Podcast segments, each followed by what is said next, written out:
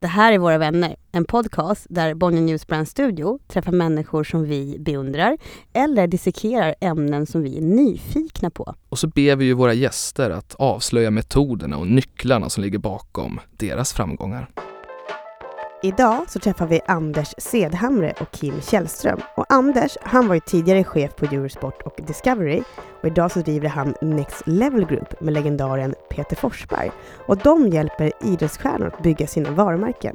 Och en av deras första värvningar var just Kim Källström. En av Sveriges mest meriterade fotbollsspelare genom tiderna. I det här avsnittet så avslöjar Kim Källström varför han tackar nej till spelbolagens pengar. Och Anders Cederholm, han berättar hur han ger idrottsstjärnorna en ny karriär. Och kommer Kim Källström att leda Melodifestivalen? Och så ritualerna, de som ser till att du presterar på topp. Och så den viktigaste frågan, hur mycket skulle Kim Källström kräva för att bli A I K-are? Jag heter Anna Arvidsson. Och jag heter Niklas Andersson.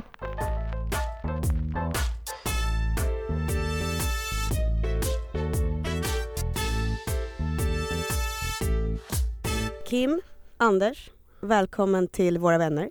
Tackar. Tusen tack. Hur mår ni? Utmärkt. Superbra, tack. Det är så att vi söker ju folk till Bonnier News Brand Studio hela tiden och vi vill ju ha de bästa som jobbar hos oss. Så jag tänkte bara kolla om ni platsar att jobba på vår avdelning. Är ni redo? Verkligen. Eller? Okej, okay, kör. Kim, beskriv yeah. dig själv med ett ord. Uh, ihärdig. Anders, om du går med på eh, alltså teorin om att alla föddes med ett syfte, vad är då ditt kall? Uppfostra barn med eh, rimliga eh, hållningar inför en framtid där jag inte kommer vara en del av. Mm. Kim, var det dina föräldrar som satt i fotbollsskola?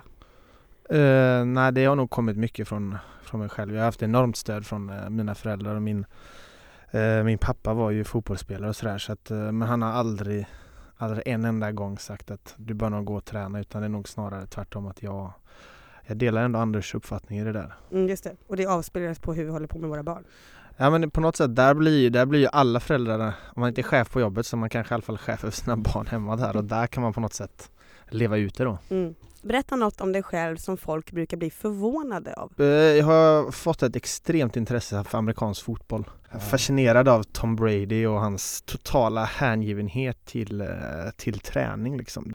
är fascinerande, fascinerande och sådär. Och jag har ju tränat mycket i mina dagar och sådär, men kom lite för sent om man säger så, eller för tidigt menar jag i, i fotbollen för den här liksom den här liksom hälsotiden som vi kanske ändå lever lite nu och det här liksom att äta rätt och sådär. Det fanns liksom inte riktigt gym när jag växte upp. Man gick in och körde lite bänk, lite biceps curl och så gick man ut och tänkte det här är skitbra för fotboll.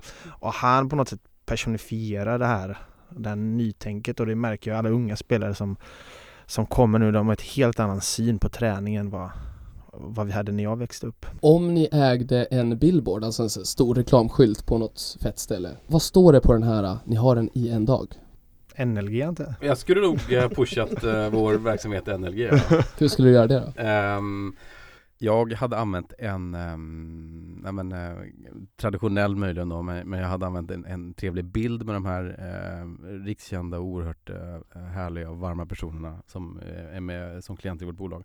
Och um, skrivit några, några korta ord om, om dem och sen har vår logga upp i något hörn. Kim, du då? Oh, jag tänkte att han svarade på det så slapp jag. Ja, ja, ja, du skulle göra samma sak eller? Uh, uh, nej, det är, är det någonting med Super Bowl kanske? Ja, uh, uh, jag skulle, det skulle jag ha... klädd i New England Patriots eh, hela liksom matchstället med svarta strecken under ögonen bara och bara få känna mig som en eh, N F L-stjärna för, för en dag. För, mm. Definitivt bara stå där super, och skriva under att jag var Super Bowl champion också. Bara. Otroligt bra. Ja, höfta lite bara. Med alla mina rings som jag får fänga i fingrarna. Oh, yeah. All P R är bra P R. Så är det... mm, livet är aldrig över. Ja. Anders, om du vaknade upp en morgon eh, och hade fått en superkraft, vilken skulle det vara? Någon form av um, lingua franca. Alltså kunna ta- tala, tala med alla människor i hela världen. Alltså kunna alla språk oavsett vilken, vilket land man är. Alltså de facto språken. Så åker man till eh, Peru så kan man perfekt spanska och så vidare. Det var otroligt häftigt ju. Alltså kommunicera med alla över alla gränser. Kim, om du fick välja vem som helst i eh, hela världen, död som levande, vem skulle du välja att äta middag med? den här frågan får man ibland. Så borde man ja, den har du fått förut. Nej, man, borde mm. bra... man får välja någon i rummet, vill jag ja. säga. Okej, ni är bortvalda allihop. Ska vi se om jag kan tänka på någonting. Eh, någonting, eh, någonting vad, vad vill man? Jag skulle vilja äta middag med, med Gustav Vasa. Gustav Vasa, varför? Intressant att höra från en intressant tid. Liksom. Mm. Mm. Härligt hörni, det kommer några frågor på slutet. Så jag kan, vi kan inte riktigt bedöma än vad Niklas... Nej, vi väntar lite grann. Vänta lite grann. Mm. Mm. Okej. Okay. Våra vänner, podden där vi beundrar människor. Ni två är här för att prata om Next Level Group bland annat, som vi är otroligt spända på att få höra om. Men Niklas, vad är det som gör att du beundrar Kim? Kim, året är tjugohundratvå. Klättraren Göran Kropp faller mot sin död i U S A. Larmet går på Expressens redaktion. Alla resurser sätts in på att ta reda på vad är det som har hänt. Alla utom jag. För jag sitter och skriver en artikel om att unga har tydligen slutat städa hemma. Och i det uppdraget så ingår också att jag måste kontakta kända svenska unga personer. En av de här personerna är Kim Källström.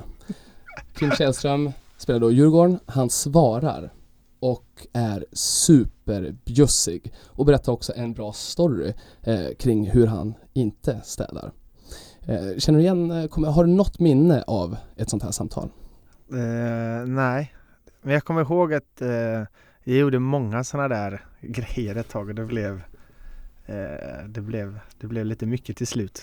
Men det här städtipsen är... De var viktiga. De här har vi dammat. Ja, det är viktiga ja. för, för existensen. V- vad det här gjorde i alla fall för mig, det är att mm. du sedan dess då alltid har varit en, en lojal människa med ett varmt eh, hjärta, men som också var liksom en, en storyteller eh, i det där. Så ifall jag fick chansen att välja en person, alltså en fotbollsspelare, att bli bästis med, då skulle jag faktiskt välja dig. Åh, oh, tackar. Det värmer. Har du någon bästis idag? Eh, bästis? Ja, det ska jag säga... Andreas Isaksson och Johan Elmander. Sen är jag bästisar utanför fotbollen, men det är de man, det är de man känner till. Hur ofta ses ni? Ja, förut varje dag, men annars så det är ju inte så ofta. En del, vi bor ju på lite olika platser och sådär. Men rolig story för, apropå städning, när jag kom tillbaka till Djurgården så tyckte jag det var, det var lite stökigt i omklädningsrummet där. Men jag kände att jag kunde inte städa när alla såg. Så jag brukade dröja mig kvar, jag var alltid sist, men jag dröjde mig kvar lite. Så jag kunde ändå städa omklädningsrummet lite innan. Jag tog ändå tio minuter och plockade ordning för alla innan, innan jag gick därifrån. Och så där. Slängde en hel grej också, så folk undrade var det tog vägen. Så. Men fick du... var det jag som slängde det, för jag blev förbannad att de bara la det på golvet. Ja, och du satte ju också upp någon extra krok för dig själv, eller? Ja, jag hade satt upp lite. Jag gillar ordning och reda på mina mm. grejer. Fick du någon uppskattning? Nej, absolut. Snarare tvärtom tror jag. Det blev rent och fint i alla fall. Anders? Ja. Efter nästan tio år som hyllad medarbetare och chef på Eurosport och Discovery kastade du dig rakt ut i det okända, driver nu ett bolag med Peter Forsberg och har på kort tid lyckats rekrytera sportprofiler som Karina Klyft, Sanna Kallur och såklart Kim Källström. Det är modigt. Och vi är lika imponerade som nyfikna på ditt nya bolag Next Level Group. Och det verkar som att typ alla idrottsstjärnor älskar dig. Stämmer det? Det tror jag inte. Verkligen inte. Men eh, om man ska allvarligt svara på den, hur det kommer sig att jag ett kunde rekrytera folk till, till tv-kanalen förut, Eurosport och Discovery. Och två, har ett bolag nu där, det, där verksamheten går ut på att ha någon form av god relation till sportpersoner. Så... Um, det är klart att rättighetsportföljen talade för sig såklart när det handlar om Discovery Eurosport. Man kommer inte till en kanal för att en person jobbar där, men utan för snarare vad man kan göra, vilka tv-program som finns att, att jobba i. Men jag tror att den gemensamma nämnaren, nämnaren är nog att, och här kan säkert Kim både liksom eh, validera och, och fylla i och, och korrigera, men jag tror att eh, eh, jag f- förstår sport i grunden. Jag har liksom hållit på med det sen, sen eh, en grabb, inte på någon nivå överhuvudtaget, men jag fattar liksom eh, metodiken i det och jag kan förstå liksom dramaturgin som utövare och, och jag har varit på och sett massa sport naturligtvis. Och sen så tror jag också att eh, jag eh, tilltalar sportprofilerna på ett sätt som är eh, inte hårt på något sätt, men inte sådär superimponerande, um, utan jag, jag behandlar dem, om man säger så, som um, två eh, även som, som jämlikar i en annan arena. Jag har inga anspråk alls på att ha någon koll på deras liksom, kärnverksamhet, vilket är sporten, mm. eh, på samma nivå. Men om man vill eh, jobba med det som jag erbjuder för tillfället, tv förut och idag och något annat, så eh, tror jag inte man kan eh, eh, tror jag inte man kan sacka upp liksom, utan man, man får nog eh, vara rak och tydlig kring de här premisserna gäller på den här nya arenan. Vill du komma hit så ska jag försöka hjälpa dig med det. Men då får vi ha en, en, en liksom ett, ett, ett jämlikt förhållande på något sätt. Och det tror jag, sportpersoner är ju väldigt resultatorienterade och öppna för feedback, och de förstår den typen av öppna spel och raka rör tror jag. Och det tror jag hjälpt ganska mycket. Eller det är den feedbacken jag har fått av de här människorna i alla fall. Just det. Hur fick du idén till Next Level Group och liksom hur, hur, liksom, vad är grunden för den eh, verksamheten? Jag, jag tror jag alltid varit intresserad av, av eh, idrottare eller, eller kulturarbetare eller vilken verksamhet man nu, nu håller på med. Deras eh, symboliska kraft på något sätt. Eh, även, även när folk har varit aktiva. Och det är parat med liksom, en, en stor fäbless och nästan kärlek till amerikansk sport. Och eh, sportkultur kan, kan man säga. Jag är inte sådär, jag vet att du är otroligt orienterad vad gäller serier och film och sådär. Det är inte jag, men det narrativet fast på sport har jag koll på sedan tjugofem år tillbaka. Och i det så bygger de historier väldigt bra om de här spelarna på olika sätt. Och spelarna har också förstått det på slutet och bildat och drivit egna bolag. Och jag, jag, jag är mest Kim är N F L-person och jag är N B A-person. Jag har följt basket mycket liksom. Och tittar man bara på några spelare där så äger de, de äger mediekanaler idag. Derek Jeter, som är en baseballspelare, startade en sajt som heter um, Players Tribune, som är en, en sajt där spelare skriver om uh, olika typer av öden som de går igenom. Och det har han drivit liksom. LeBron James är ju, har ju är stakeholder i olika mediebolag.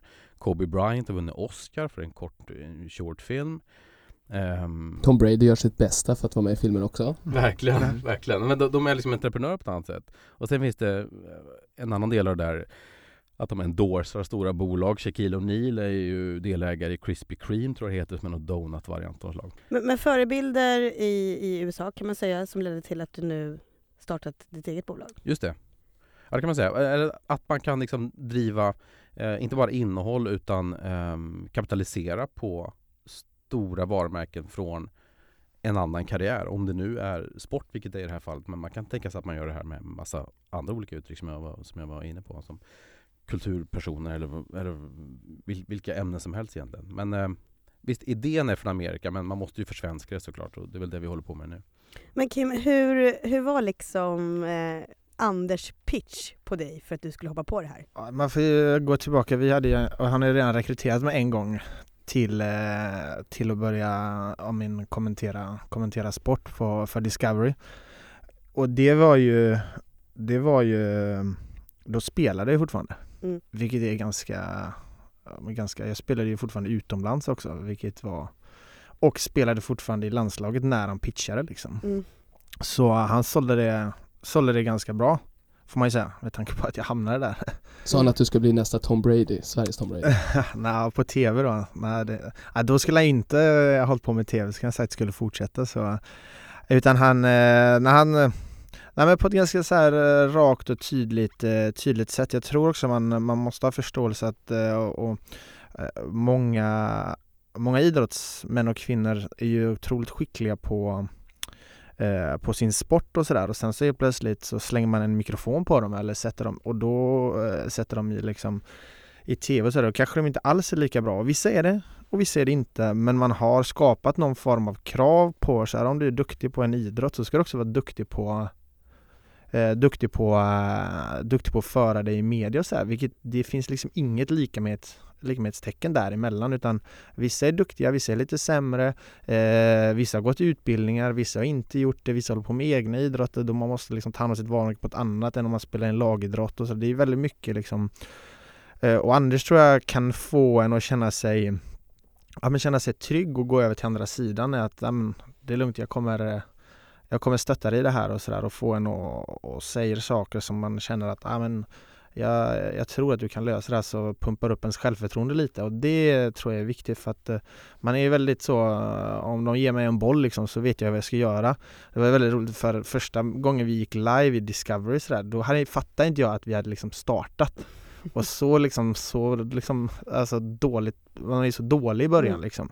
Och där, jag menar, men då kom jag från att vara liksom professionell fotbollsspelare, jag hade koll på allt, och så, så, så, och så räknade de ner, jag bara, det är någon, det är någon som räknade öronen på mig, så här, vad är det som händer här? Och, så, och sen så körde vi, då höll jag på med min telefon fortfarande innan jag fattade att vi är live, och, och då behöver man liksom, jag tror man behöver stöd för att våga ta det, det språnget, och där är Anders otroligt, otroligt duktig på liksom, och boostens eh, självförtroende utan att liksom, alltså man sa själv, var, liksom var imponerad, alltså, utan att göra det på ett bra sätt. Så att, eh. Ett bra exempel där, man, där det inte alltid funkar är till exempel idrottsskalan. Ja, det är väldigt spännande med alla talen. Ja. Och... Nej, men det är ju, det är ju, det är ju, det är ju fascinerande där. Och där, där är ju, men om man går på amerikansk sport och sådär, de är ju skickliga på ett helt annat sätt och mm. förberedda och sådär. Jag vet inte, man kanske ska, man kanske ska förbereda sig lite mer. Så om det är något man har lärt sig liksom i, nu när man jobbar på andra sidan i media, det är ju, ett, det är ju en enorm förberedelse liksom. Mm. Det, allt som låter spontant är ju förberett på något sätt och sådär, och det, det märker man ju att, och där, där borde ju vi, eller alla som, om man ska vinna ett pris kanske, ha förberett ett tal, även om man kanske inte vet om man vinner eller inte, men det är kanske bättre att riva sönder det talet när man kommer hem och vara, och vara sur, än att hamna uppe på uppe och ska ta emot och inte ha en aning om vad man ska säga sådär. Mm. Och det är ju där jag också gjort det. Jag kommer ihåg något pris jag fick och jag tackade nittiosju gånger typ. Och det är ju liksom, det är ju inte så, det är ju inte så bra liksom. Det är ju så. Bättre att inte tacka alls. Ja, det är ju precis sant. Mm. Men till slut har jag tackat liksom, tacka alla som fanns, tacka alla personligen, du och du och du. Men, men just i eh, Discovery-fallet så mm. var det ju ditt varumärke någonstans som ändå, du blev ju en specialist och, och kommenterade mm. saker. Men, men nu har du, ni tagit ett samarbete ännu längre där ditt varumärke ska representera andras varumärken. Hur, hur var den pitchen? Men vi, vi känner varandra, vi lärt känna varandra, varandra väl och umgåtts även privat och sådär. Så när det här började liksom komma fram, så man sa, det var ingen riktig hisspitch det här, utan det var mer åka liftpitch om man säger så. Den var lång om man säger sådär. Så det var eh, så det är liksom, till slut så kände jag väl att ja, men det här känns spännande. Jag tror att han har nog hisspitchat det hos andra. Jag var ju först först in i det här och kände att eh, ja, men det kändes eh, det kändes spännande och sådär, och det, jag kommer ihåg ett tag, i och med att vi jobbade så nära i början när han förklarade, och då var det väl så här, ett tag så kom jag på mig själv och så, men jag är inte ens med i det, jag är ju bara klient. Jag kände att jag liksom kände men nästan som att man var en delaktighet i det, men wow. och, och det var ju, var ju kul liksom. Mm. Men sen eh, kände jag att det är inte alls mitt jobb, så nu har jag liksom backat det, men det är väl allt så när det är i början och det var nytt och sådär, nu är det ju helt, helt annorlunda, så att ja, det var för mig blev det, det blev ett väldigt naturligt steg och och följa med, följa med Anders eh, på, på den här resan. Och det, och det, är, det är tufft liksom. Alltså jag tror att det, det har gått otroligt, eh, otroligt, eh, otroligt fort från, från där ni startar liksom. Så, um, ja, det, det, det är spännande. Och sen ska man väl säga att det, det, det känns väl att det finns säkert, men inte så tydligt, utan det, finns ju, det fanns ju en plats att ta här, verkligen. Mm. Men, men har, du, har du något delägarskap här? Nej, nej, ingenting. ingenting. Jag är glad klient. Ja. Hur, hur, Anders, ifall, liksom tar, ifall vi tar Kim eller ifall vi gör mer generellt, hur, vad har du för olika möjligheter här egentligen som du ser att du kan lyfta eh, dina klienter, de här idrottsstjärnorna? Vad är det för plattformar vi, vi pratar om här och står på? Um, först och främst så jobbar vi med primärt tre stycken delar då. En del är föreläsningar, del nummer två kallar vi innehållsproduktion, och det är eh, stora media-deltaganden. Eh, alltså man kanske gör O S för en tv-kanal, eller man kanske gör Mästarnas mästare, eller man kanske har en kolumn i Expressen eller vart man nu har. Utan, och det, det är min backyard liksom. Alltså journalistik, kapitalisera på journalistik eller stärka sitt varumärke genom journalistik. Och del nummer tre är då kommersiella samarbeten. Just det.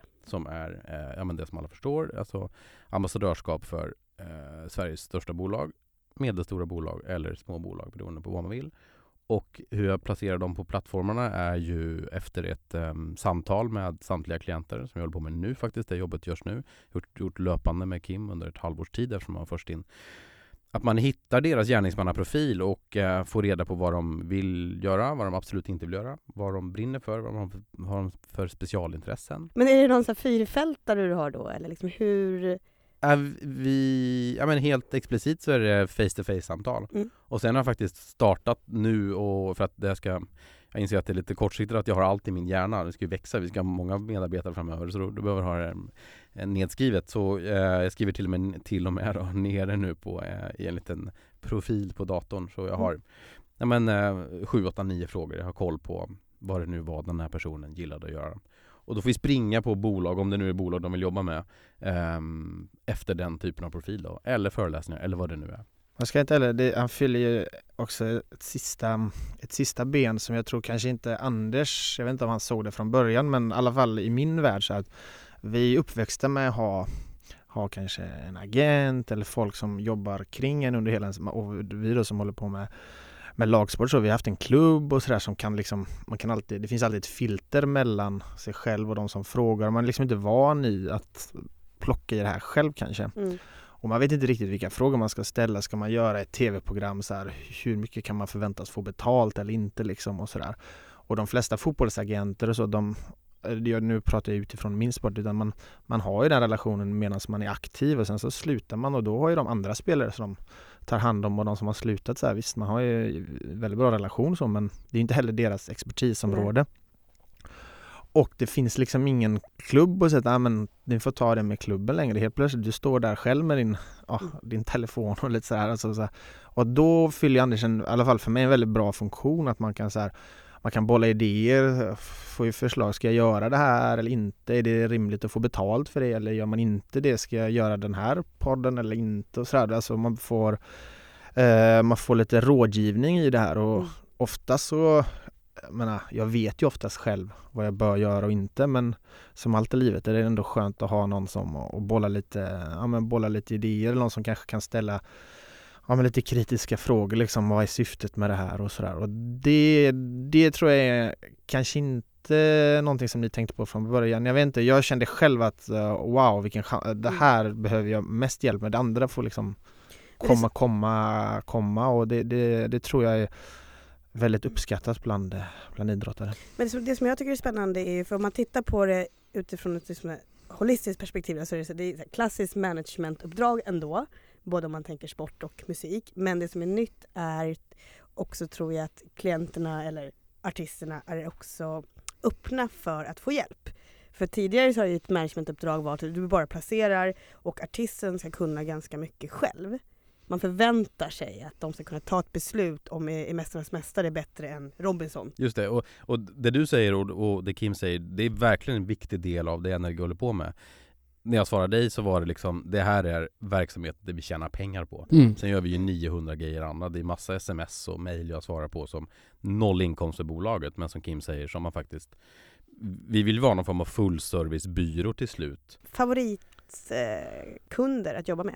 Som allt, man vill ju äh, försöka associera sig med, med, med varumärken och, äh, och organisationer och sådär som, som gör bra. Det gäller att hitta liksom en balans mellan att göra gott och, och tjäna pengar. Det är ju så, det, det behövs ju också. Det, jag tycker också det är härligt med Anders, man sticker liksom inte under stol med allt, det är inte bara, utan det är liksom, vi måste tjäna pengar också på det här. Vi kan inte bara göra bra saker sådär. Så att, men det är Vasamuseet kanske. Till exempel det. Vem vet? Exakt. Ja, det. Du och Gustav Vasa. Ja, jag och Gustav. Det blir. Ifall man vänder på frågan då, är det någonting som du, eh, nej det här gör jag inte. Vi höll faktiskt på här under, under hela vintern här med, med just eh, med spelbolag. Det är ju såklart en, en, en jättehet och en jätte, eh, jättesvår fråga. Eh, och, och jag kände att ja, men jag, jag gör det här. Jag kände att det, de, det fanns erbjudanden på bordet som var väldigt lukrativa och under ganska lång period framöver, vilket gjorde att både att jag hade liksom någonting att eh, och göra, ganska liksom ganska roligt jobben och det jobbar med, med fotboll och sådär och det är välbetalt och det var mycket resor och sådär och man kände att ja, men det här kör vi på liksom. Men under hela den här processen så kände jag att så här att det gnagde i med lite att någonting stämmer inte riktigt och sådär. Och, och sen när vi väl hamnade liksom, eh, vi pratade med lite olika, men vi fick kom, blev liksom konkreta med att nu, nu är det det här som gäller. Och då, då kände jag att det här, det här är inte rätt. Jag kände att det här är inget... Eh, Det här är inget jag vill stå för, och jag tycker det är viktigt att poängtera i det här att alla är olika. Jag tror på det fria valet. Man har rätt att välja. Jag ska inte sitta här och vara någon moralpolis och säga att alla ska göra så här. Jag kände bara för mig personligen, det är inget som, det flög inte liksom. Man kände att oh, det, här, det här känns inte bra, och jag vill inte, ja, jag vill inte synas just i det sammanhanget och, och sådär. Och då ringde Anders och sa att det här, vi, vi måste backa här liksom. Och det var Vad ju... var det som, inte var, som du inte kände var bra? Ja, det var en känsla i, liksom, i magen sådär. Jag, brukar ofta, jag tror ofta att magkänslan är ju något man ska följa sådär. Och det är någonting som jag har följt genom hela min karriär när man har bytt lag och sådär. Om det inte känns rätt eller sådär. Men just magkänslan att det är... Att stötta spelbolagsbranschen. Ja, det, det, det känns som att det, det är många som har, har problem. Och jag vill liksom inte, jag vill inte tjäna pengar på... Och jag ska inte säga andras olycka, men lite så är det ju, det är ju eh, och det är ju återigen, alla som spelar har inte heller problem, men det är ju många, och det är en, det är liksom, det överröses liksom, och jag vill inte vara jag vill inte vara en del av det bara. Mm. Men eh, samtidigt så måste man ta sina egna egna beslut, och jag kände mig, det är lite så också, det, menar, det kommer ner till ekonomi i det här också, det, till syvende och sist så gör mycket det, och, och då kände jag att nej, men jag, jag har nog jag klarar mig ändå. Mm. Det, det är klart att det har varit goda pengar liksom, men jag kände att jag klarar mig. Eh, jag klarar mig ändå, och, och det är det, man måste nog så här, det finns ju massa olika aspekter i det här. Man måste nog bara gå till sig själv och liksom se sig själv, se liksom eh, pros and cons och så här, vad är, och så här, men jag jag ville inte det här. Det var det var mer liksom cons and pros i det här, och då kände jag att det, det här är inget jag skulle göra, så att det blev ju ett Och det blev ett väldigt strategiskt beslut, för att helt plötsligt, jag hade ju liksom nästan rensat kalendern i, i, i flera år framöver, för att det var det här jag skulle satsa på. Mm. Så nu blev det, jag gör ingenting istället. Men det känns bra, man känner, jag känner nu att det, det, det, var ett, det var ett gott beslut, och, men jag vill återigen poängtera att det finns ingen sådär, jag kan inte sitta så här och säga att alla borde göra så, utan det passade mig.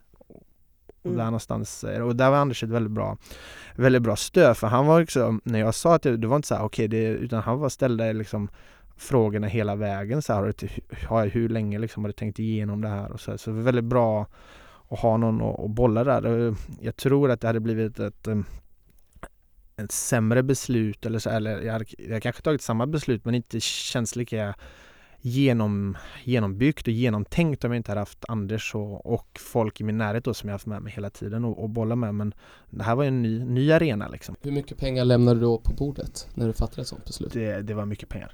Det var det. Var det. Det behöver inte gå in på några summor sådär, men det, det, var, det, var, det var mycket pengar. Det var ju summor som, som ändå hade gjort stor skillnad liksom. Även för vårt bolag kan jag säga, eftersom ja. affärsmodellen är att N L G får ju en, en, en, en bit procent av alla uppdrag som klienterna gör, så att det var ju rätt stora pengar för oss också. Men herregud, vi backar det där till hundra procent naturligtvis, självklart.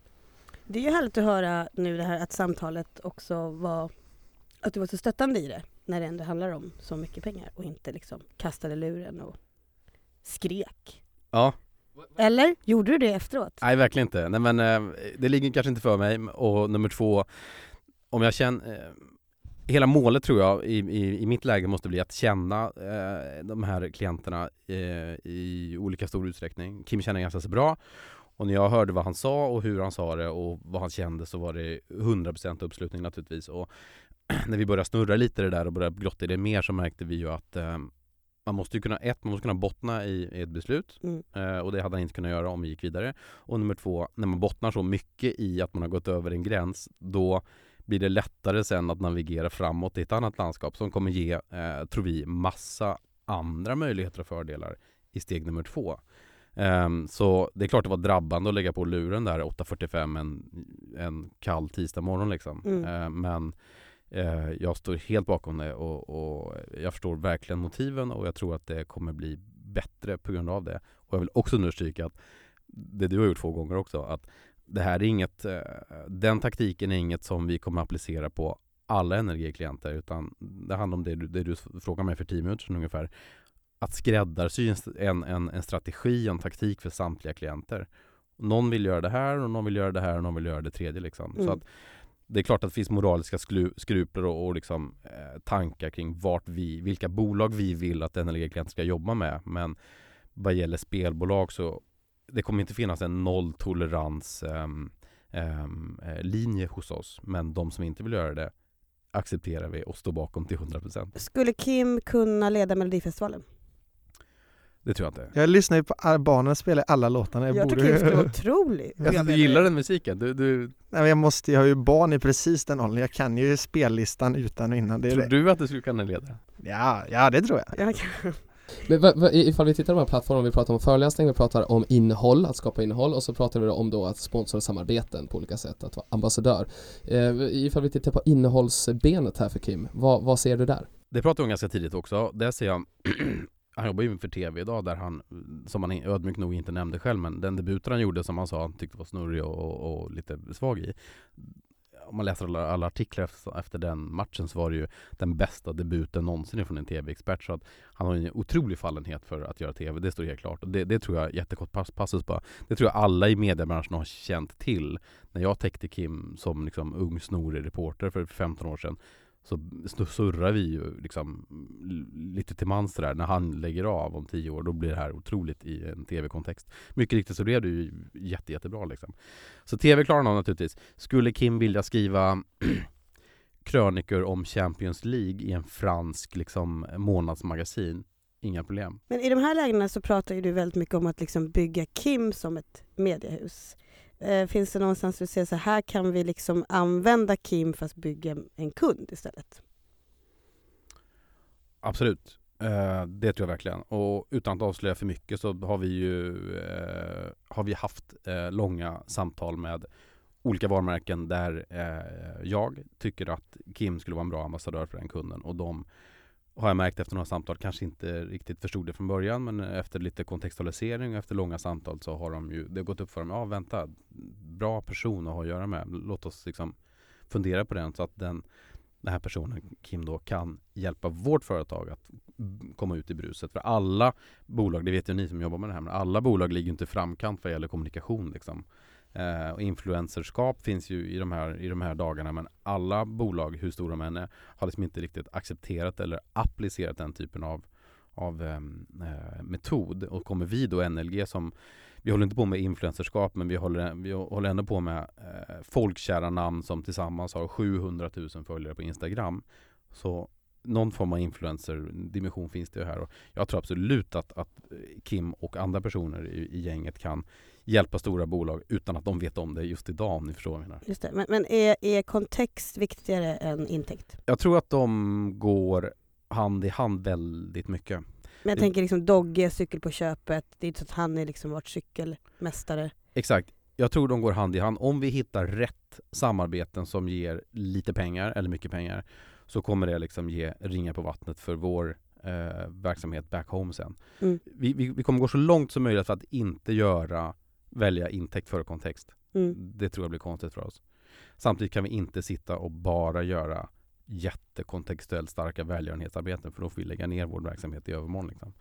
Drömmen är att hitta någonting där det är eh, match made in heaven. Och vi, vi känner liksom, vi pratar med rätt många bolag. Det, det, det är många som tycker som vi att vi, vilken, vilken bra person för vårt bolag att associeras med. Låt oss titta på det ekonomiska, och där håller vi precis på nu efter ett halvår att inleda större samtal. Och, och Kim, i ditt team, i ditt team genom din karriär, vad, vilka, vilka kompetenser har varit viktigast för dig att ha runt omkring dig? Ja, det har ju varit eh, alltså agent, advokat, det är liksom ha koll på ha, ha, folk som har koll på ja, men, liksom hela försäljningsprocessen, förhandlingsprocessen, att man eh, att man bara, alltså om man ser på spelare som är liksom under under förhandling sådär, och det är liksom oftast, inte alltid, men oftast går liksom prestationen ner lite för att eh, Eh, tankarna flaxar iväg lite och man kanske hoppar i en tackling på träningen som man inte borde göra för man vill skydda sig lite och sådär. Men om för att man är liksom i en process med och så, och då ju bättre folk man har runt omkring sig som liksom så här, kan ta den bollen och, och hålla den i luften och liksom hitta rätt kommunikation med sin då, i det här fallet fotbollsspelare, som man, man känner sig trygg att nej, men vi har koll på det här, det, det, det kommer lösa sig, det kommer bli så som du vill. Vi har också koll på all juridik, jag menar det är ju Det är ju lite så här, det är ju speciellt liksom, du, du ska ha koll på, ja, men koll på alla skatter i olika länder och, och sådär, och det är ju, det är ju speciellt, det är ju, jag är inte utbildad i det här, jag, kan, jag är inte heller super, super topp på, på siffror, och jag, det är liksom svårt när du får det finstilta i det franska skattesystemet liksom, som är så komplicerat så att de inte ens kan det liksom. Och då, det är klart, då måste du ha folk runt omkring som har koll på det här och koll på liksom vad du får göra och inte göra och sådär. Sen så är det ju speciellt just med lagidrott i och med att man är just i den kommunikativa, det har ju, det har ju kommit liksom så här på senare år där med Instagram och så här, jag, jag kanske borde gjort det, men jag öppnade inte mitt Instagram och hade liksom ingen riktig plan. Jag borde kanske gjort det när jag spelade, kanske man givetvis hade haft det. Men det, jag tyckte det var så, var så viktigt och sådär, jag ville fokusera på att spela och sådär, men Det, det, där inser man ju så här att det var ju inte fel på de som höll på med det. Det var ju jag som var dinosaurien i rummet liksom. Ifall du var tjugo eh, idag och du var lika talangfull som du var då och i samma läge, hur, vad hade du tillfört annorlunda i att bygga dig själv som, eh, som varumärke? Nej, men jag hade ju nog varit mycket mer kommunikativ liksom, eh, i mitt sätt att vara. Jag är uppväxt i en kultur där man liksom allt skulle liksom, det som hände i omklädningsrummet stannade i omklädningsrummet. Det är klart att det blir väldigt konstigt när folk börjar filma omklädningsrummet och la ut det så här. Det är ju, det var ju liksom, det var emot allt det man står för liksom, och det är klart, och där, och det, jag, jag tog upp det i mitt sommarprat också, att där märkte jag ju själv att jag var på väg ut liksom. Det var inte så att jag tyckte det var märkligt, men jag tyckte inte de i, i grund och botten hade fel, för de var ju framtiden, det var ju jag som skulle fasas ut liksom. Mm. och, och där, där är jag rätt krass där, jag fattar ju själv, jag gillar inte det. Men det är bara för att jag inte uppväxt med det. Men jag hade ju fel. Mm. Det, det vet jag ju om liksom. Så jag visste ju att just där kände jag ju liksom så här, oj, jag sitter jättenära dörren nu. Jag sitter liksom på sista stolen. Det är sista raden. Sen kommer någon trycka på knappen och det är ute liksom. Och det är ju på något sätt eh, verkligheten i, i livet och sådär. Det, det utvecklas ju. Och, och vissa är skickliga på att kunna liksom så här anpassa sig där. Jag var inte det liksom. Och därför så traskade jag ut också liksom. Jag tror att det, ibland får man också kanske inse att det här är inget som jag vill hålla på med när jag spelar fotboll. Då kanske man får ställa sig upp och, och säga tack för mig och vi hörs liksom. Mm. Men någon, kanske, kanske någon P R-person skulle kanske varit bra där när du var tjugo, som hjälpte dig att bara posta och... Ja, men nu pratar vi ju liksom om jag hade, om jag hade varit tjugo, då hade jag nog, hade jag nog varit det. Mm. Det var mer att, liksom, att man, jag märkte liksom att Jag märkte hur... tjugo år när jag tog över. Ja, men vilket är, vilket är, helt, vilket är helt rimligt sådär. Jag bara, om jag kunde gå tillbaka, då skulle jag nog varit mycket mer kommunikativ. Det är bara att jag är uppväxt i liksom, när fotbollen är... Det är fortfarande en ganska hård tystnadskultur och, och sådär, men... Mm. Det börjar ju öppnas upp och folk börjar liksom, alla de här dokumentärerna som kommer där man filmar inifrån och sådär, det är ju liksom, det är ju jättespännande. Till och med jag tycker det är spännande att följa, och då är jag ju liksom spelare och vet hur det fungerar. Då kan jag ju tänka mig att du är för supportrar liksom, och, och folk som gillar, gillar sport och sådär. Så att, men eh, det, det skulle nog vara den stora, stora skillnaden. Sen har jag nog tränat givetvis på ett helt annat sätt och sådär, men ja, det är ju kanske... Det är kanske ett svar för en annan podd. Helt annan grej. Tror ni att det finns ett Next Level Group för avdankade marknadsdirektörer och vd:ar som vill börja spela fotboll istället? Nej. Nej, det jag, tror, jag tror Kim hade haft... Tror, jag tror Kim och jag har varit på, på samma lag under den här intervjun, vill jag bara säga. Definitivt. Det är ju svinkul. Det är en helt annan ny serie som vi bygger här. Jag tror verkligen att det finns flera vertikaler i en N L G-universum. Nu tror jag, om man säger att det här är en N L G sport, så tror jag man kan ha två eller tre andra. Entertainment eller vad det nu är. Då kanske din idé... kan vara idé nummer fyra där. Kim, ja. Hur mycket pengar skulle du ha för att bli A I K-are? Nej, men de pengarna finns ju inte. Men det var en summan då. Tänk ja, man, kan köpa, man kan köpa allt, men det går nog inte att köpa, tror jag. Då får, kan du flytta till någon, kanske, någon adress som inte finns. Men, ja, men, men då måste jag få Anders osynliga superpowers. Så är det ju. Det är priset. Jag kan bli osynlig. Om du minglar på en fisk... Eh, på en fiskmarknad. Vad pratar exakt, om exakt. Då? Och, vad pratar du om då? Ja. Du minglar på en fiskmarknad. Nej, men en fest då. En fest. Du minglar. Vad, vad är dina, liksom, vad tycker du om att prata om då? Jag pratar mycket om hur det är att flytta runt och resa runt och sådär, och hur det är att komma in i olika länder och, och sådär, och att man alltid, mycket om att man eh, under femton års, eh, femton års tid alltid var, liksom, var sjätte månad var uppe för, för att flytta, liksom. Även om vi inte gjorde det så var det alltid, liksom, inför var sjätte månad så visste man att det, vi kan flytta idag, liksom. Rockstjärnor har ju då riders i logen. Hade ni, eller har, liknande fotbollsstjärnor? Ja, då får man nog vara en större fotbollsstjärna än vad jag var. Så, så när man kommer in i det här tomma fotbollsomklädningsrummet, eh, eh, hur många är det? tjugo spelare liknande. Och då så är det på en eller två platser så är det svinmycket grejer och ingenting på de andra. Ja, nej, nej, men det är ju ganska tydligt så kanske det, men det är ju tydligt i det är väldigt tydligt i ett lag på det sättet, fast kanske inte i, i, i grejer, liksom, utan mer i i vem som de är så här, nummer fyra, la la la, nummer fem, way, nummer sex, way, nummer sju, wow, nummer åtta, way, alltså sådär när man, och det är ju någonting, där märker man ju väldigt tydligt, liksom, och statusen hos alla, det kanske inte är exakt att det ligger grejer på så, men mm. symboliken där finns ju, att det är ju ganska tydlig tydlig skillnad, liksom, på vem som får duscha först. Ja, men det är en enorm hierarki, liksom, och den är både på gott och ont. Jag tror att man kan inte driva ett fotbollslag utan hierarki. Det, det går inte. Sen så får man inte sen får man inte vara rädd för att rucka på hierarkin, liksom. Men det är en enorm hierarki och det tror jag inte folk förstår, liksom. Och det är olika parametrar var, liksom, vad man hamnar i den beroende på olika grejer, liksom. Hur var Zlatan i omklädningsrummet? Han var ja, super. Han var ju det var ju den, den han var ju den största största stjärnan och den givne ledaren, så att man alltid glad och, liksom, så här. Har man spelat med honom länge också så så då är det ju aldrig då då var han ju, liksom, en härlig lagkamrat, liksom, som slängde käft med andra och så här. Men det är klart det blir annorlunda i de, när han var lite äldre och så kommer det upp unga som har haft honom som sin absolut största idol. Det är klart att det blir lite det blir ju speciellt när man helt plötsligt spelar med sin idol. Det, man märkte det tog det tog några gånger ibland för unga spelare när de kom in i landslaget. Det var lite darrfot i början när han när han fick bollen och passade dem, liksom, och det är rimligt, men han var ju så extremt stor, alltså det är ju, vi har aldrig haft det i Sverige. Det är ju en väldigt speciell dynamik som han som han skapade. När jag växte upp så hade vi ju duktiga spelare, men ingen har ju varit i närheten att vara sån som världsstjärna som, mm. han, som han var eller är, fortfarande är. Du har ju varit eh, känd länge, kan man säga. Hur, hur minns du första gången hur det kändes när någon, liksom, började känna igen dig på stan? Nej, det kan jag inte säga.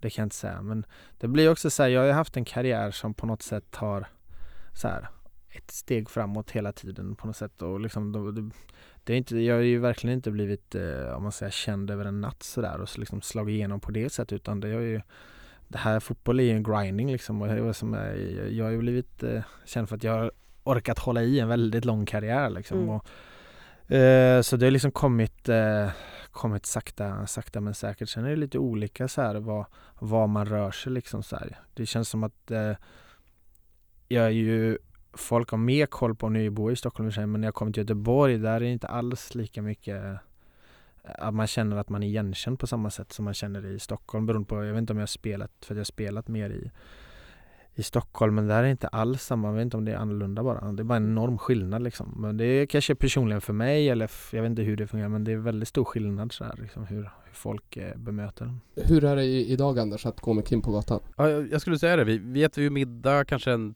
tre, fyra gånger per år, liksom. Och det händer ju inte att ingen kommer fram på, under den kvällen, oavsett om det är en self eller någon vill, köken, kö, förlåt, kocken vill få en autograf för han i Djurgården. Vad det, är. Det, det händer jämt, liksom. Mm.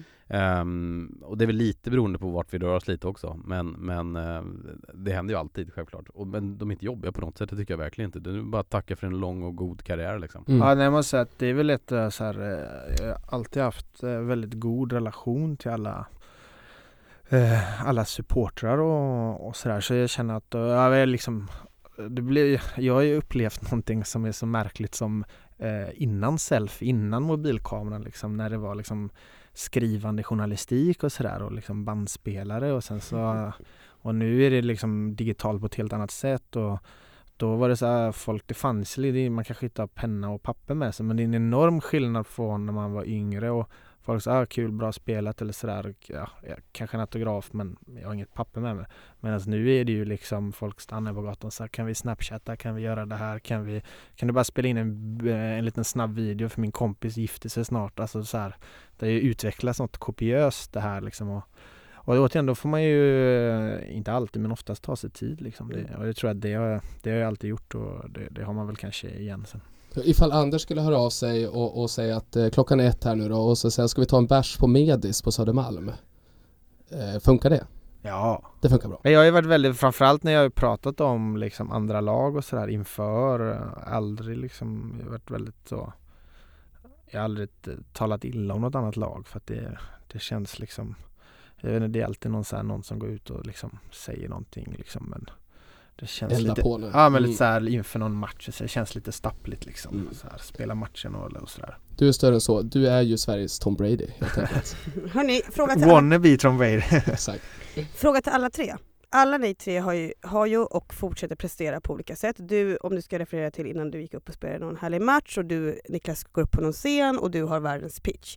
Har ni någon ritual som ni gör precis innan ni ska gå på? Det är jättemånga ritualer. Det, det blir en podd om vi bara ska gå igenom allting och sådär. Hur, hur jag satte på mig kläderna, hur jag, vad jag gjorde när jag kom till omklädningsrummet, eh, vilka steg jag tog och, och sådär. Oh, wow. Men kan du bjuda på en liksom? Jag ville ha massage ganska sent, så här, mjuka upp kroppen lite inför, men när jag, jag var ju inte äldst i landslaget, då fanns det andra spelare som var äldre som hade liksom så här, de, och då får man liksom rucka på det. Då var det så här, och det var ju det var väldigt konstigt, för att du spelar varje match och så här, och så och så plötsligt kom det till landslaget, så var det så här, ja, nu har jag tio minuter här när jag brukar liksom, det här ska hända, och så, och så hände inte det. Det var väldigt, väldigt speciellt, mm. och det var ju, fick man jobba lite med så här, men det är liksom inte hela världen så här, men där var ju så här tydlig hierarki, det var inte ens att jag frågade, utan jag vill, nej just det, jag går och ställer mig på min plats i ledet här, och det var, det var, men det var också utvecklande för att man inte blev slav under sina, sina rutiner liksom, mm. men att ja, man fick utveckla lite, men då blev det efter ett tag, hade man gjort det så länge, så då blev det ju en sanning i det omklädningsrummet liksom. Just det. Anders? Eh, kanske ingen rutin, men mer en, ett strategiskt beslut innan, och det kan man säga oberoende om man ska träffa eh, en marknadsdirektör på ett stort eh, svenskt eller ut, utländskt bolag, eller om det är en klient som vi vill värva till, till, till N R G, så jag kan väl säga att jag försöker nog klä mig så att det passar in i den kontexten jag ska till. Så om jag ska träffa tre stycken medelålders vita män, kanske jag har eh, lite mer eh, kostymliknande kläder på mig. Och om jag ska värva en arton-årig snowboardperson, så kanske jag har mina, kanske rotar fram liksom, mina trasiga jeans och, och en, en t-shirt någonstans. Det är spännande. Niklas, kan inte du förklara lite vad Anders har på sig idag när han då träffar oss? Ja, här har han. Jag har min vin-t-shirt idag. Straight out uh... Eschuson. Ah, Kim och jag har ju del, del av vinintresset. Just det, men det är vita sneakers och eh, det går ju lite mer åt, åt hiphop-t-shirt-hållet. Är det för att de ska träffa oss alltså? Jag har full schema idag, så jag måste, måste passa in. Jaha, så det här sen var inte för oss. Jag har ju skjorta på jobbet om jag behöver då. Just det. Du borde kanske ta Niklas Hermanssons tips. Han har ju haft samma kläder på sig nu i nio månader. Är det? Jag vet. Det är, det är ett socialt experiment. Du, du, um... Hur går det? Det är superintressant du driver. Nej, men ja, det går alls utmärkt. Jag tänkte ju så här att i och med att både Barack Obama körde samma sak, samma kläder på dagen och så samma kläder på kvällen, och så hade Einstein gjort samma. Jag tänkte att det, det kanske kan funka för mig ifall det funkar för dem. Eh, och det här med hur man ser ut, det vet jag ju redan nu. Så att allt det här med att gå i skyltfönster och snegla sådär konstigt, det, det är ju borta. Eh, för att jag vet ju eh, hur jag ser ut. Och svart är lite tufft på sommaren, får man säga. Mm. Men samtidigt så här, aldrig smutsigt. Eh, och sen har jag ju många av, och samma såklart. Otroliga biceps till den här outfiten också. Jag tänkte att den är gjord efter för att bicepsen ska... Just det, skräddas ut. Okej, nog om dig Niklas. Eh, mer om Kim och Anders. Eh, sista delen i det här är tre snabba framtidsfrågor. Eh, för att verkligen se om ni platsar på Bonnier News Brand Studio. Uh, Kim, hur ja. länge kommer du att leva? Länge. Någon ålder? åttiotvå och en halv. Det är inte så länge då. Vi har haft gäster som pratar om så här hundratio år. Sån här. Ah, nej, det tror jag. Jag tror jag åttiotvå och en halv ja. är ganska lagom. Okej, okay, Kim, det betyder ungefär nitton tusen dagar som du har kvar att leva alltså. Ah, ja, men då får jag nog leva några år till. tjugo tusen känns så här. Det känns, tjugo tusen ja, men så här, tjugo tusen dagar till, det känns... Det är alltid gött att ha, ha en jämn siffra på sådana såna existentiella liksom, frågor. Så är det ju. Anders, kommer män kunna föda barn? I det fysiska eh, tillståndet så tror jag nej. Du, du tänker att man liksom föder via ett litet piller? Ja, man kan ju definiera föda barn, men eh, ha det i magen och bära det och trycka ut det, det tror jag inte man kommer kunna göra. Inget kejsarsnitt? Nej, jag tror inte det. Nej. När kommer de första självkörande bilarna för privatpersoner? När glider ni runt i de här, tror ni? Det tror jag inte. Alltså, står nog på är vagt också. Men inom en, inom en greppbar horisont, tror jag. tjugo trettiofem, tror jag. Mm. Greppbart. Du lever då i alla fall? Möjligen. Jag lever i alla fall. Hörrni, superbra svar. Jag tycker ni klarar det jättebra. Framförallt de här första frågorna, för de är ganska svåra. Då ska vi också säga att de har ni ju inte fått innan. Det här är ju de frågorna vi kör när vi rekryterar. Eh, jättebra svar. Jag känner spontant att både Kim och Anders kan bli anställda hos oss. Vad känner du, Niklas? Mm, jag, jag tror absolut det. Jag tror att de har kanske börjar liksom i, ne, lite längre ner i hierarkin, men kommer att kunna ta en eh, otroligt viktig plats eh, lite längre fram. Om, om jag måste välja någon så är jag ju lite liksom team Kim, för vi har ju haft lite bättre liksom, vi har varit på samma sida under den här intervjun, kan man säga. Mm, Plus att jag är jobbsökande också, så att det är... Eh... Dels det också, ja. eh, eh, Sista frågan bara då, då. Ni, ni är ju båda anställda nu. Vilken titel skulle ni vilja ha? Du vill sätta helt egen titel. eh, Mood manager, ja. Vilket drömyrke. Bara gå runt och vara liksom stöttande och, och god gubbe och sådär och... Alltså det hade ju Kim gjort otroligt bra, tror jag. Tänk ja. att ha Kim Källström som mood manager på Bonnier News Brand Studio. Jag sa ju det, lojal, ett stort hjärta, ett ah. fantastiskt hjärta. Anders? Jag, jag går vidare på det spåret då med internationella titlar. Då vill jag ha en titel som heter Food Executive.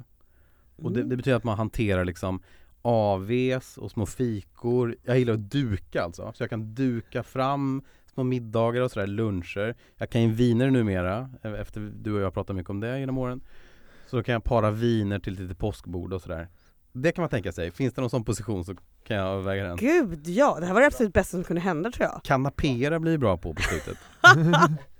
eh, ja, anställda. Enligt mig anställda direkt. Alla full service agencies borde ha en mood manager och en food executive. Ah. Tack så mycket för att ni kom. Tack så mycket. Stort tack. Och tack till dig som har lyssnat. Och glöm nu inte att prenumerera på Våra Vänner så att du inte missar något avsnitt. Om man har liksom tips på gäster så kan man gå in på våran Insta, Be Brand Podcast.